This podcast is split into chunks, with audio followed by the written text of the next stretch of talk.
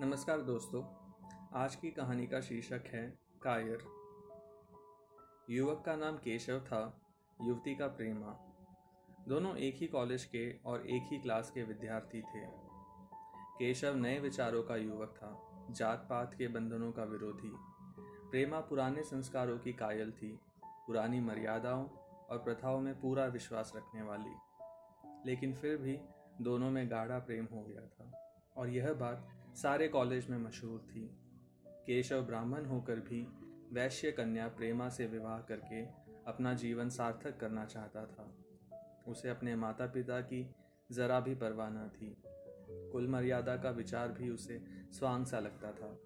उसके लिए सत्य कोई वस्तु थी तो प्रेम थी। किंतु प्रेमा के लिए माता पिता और कुल परिवार के आदेश के विरुद्ध एक कदम बढ़ाना भी असंभव था। संध्या का समय है। विक्टोरिया पार्क के एक निर्जन स्थान में दोनों आमने सामने हरियाली पर बैठे हुए हैं।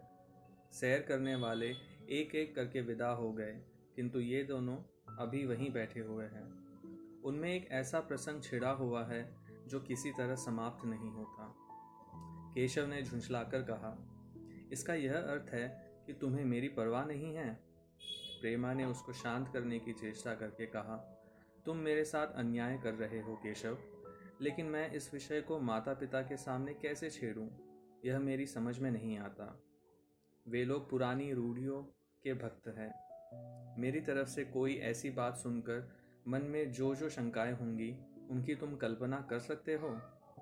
केशव ने उग्र भाव से पूछा तो तुम भी उन्हीं पुरानी रूढ़ियों की गुलाम हो? प्रेमा ने अपनी बड़ी बड़ी आँखों से मृदु स्नेह भरकर कहा, नहीं, मैं उनकी गुलाम नहीं हूँ। लेकिन माता पिता की इच्छा मेरे लिए और सब चीज़ों से अधिक मान्य है। तुम्हारा व्यक्तित्व कुछ नहीं है? ऐसा ही समझ लो। मैं तो समझता था कि ये ढकोसले मूर्खों के लिए ही है, लेकिन अब मालूम हुआ कि तुम जैसी विदुषियाँ भी उनकी पूजा करती है। जब मैं तुम्हारे लिए संसार छोड़ने पर तैयार हूँ तो तुमसे भी यही आशा करता हूँ। रेमा ने मन में सोचा मेरा अपनी देह पर क्या अधिकार है? जिन माता पिता ने अपने रक्त से मेरी सृष्टि की है और अपने स्नेह से उसे पाला है, उनकी मर्ज़ी के खिलाफ कोई काम करने का उसे कोई हक नहीं है। उसने दीनता के साथ केशव से कहा, क्या प्रेम स्त्री और पुरुष के रूप ही में रह सकता है? मैत्री के रूप में नहीं? मैं तो आत्मा का बंधन समझती हूँ। केशव ने कठोर भाव से कहा इन दार्शनिक विचारों से तुम मुझे पागल कर दोगी, प्रेमा। बस इतना ही समझ लो, मैं निराश होकर ज़िंदा नहीं रह सकता। मैं प्रत्यक्षवादी हूँ और कल्पनाओं के संसार में प्रत्यक्ष का आनंद उठाना मेरे लिए असंभव है। यह कहकर उसने प्रेमा का हाथ पकड़कर अपनी ओर खींचने की चेष्टा की। प्रेमा ने झटके से हाथ छुड़ा लिया और बोली, नहीं केशव, मैं कह चुकी हूँ कि मैं स्वतंत्र नहीं हूँ।